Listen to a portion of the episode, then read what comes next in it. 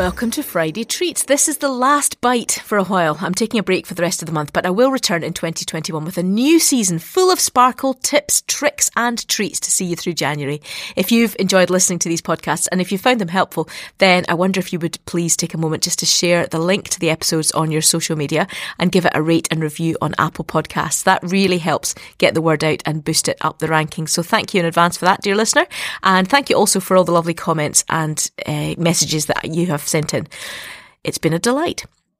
Now, if you've got thoughts on what else you'd like help with in the new year, then please do get in touch. And if you're interested in having some creative consultancy, either one on one or for your team, then drop me a message and keep your eyes peeled for my new website, which will offer a number of creative communication packages. Meanwhile, keep supporting the creatives in your midst. It is a bleak midwinter for many, so any support that you can give in buying music, books, poetry, art, and attending online events will be appreciated, as will simply cheering people on by promoting their work and involving them in what you're doing.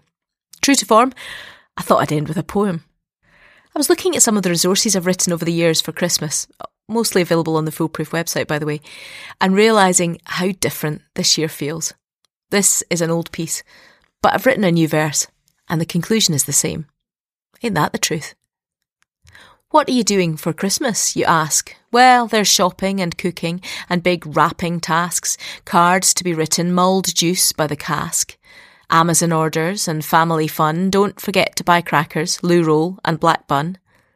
What are you doing for Christmas? You say. There's Christingle and carols, festive school plays, invitations for watch night and sprout fricassee. Amazon orders and family fun. Don't forget to buy crackers, loo roll and black bun. What are you doing for Christmas this year? We're figuring out who our bubble will be, assessing the risks and keeping to three. Amazon orders, Zoom family fun. Don't forget to buy hand wash, Christmas dinner for one. What are you doing for Christmas right now? Are you stopping and waiting and choosing to bow?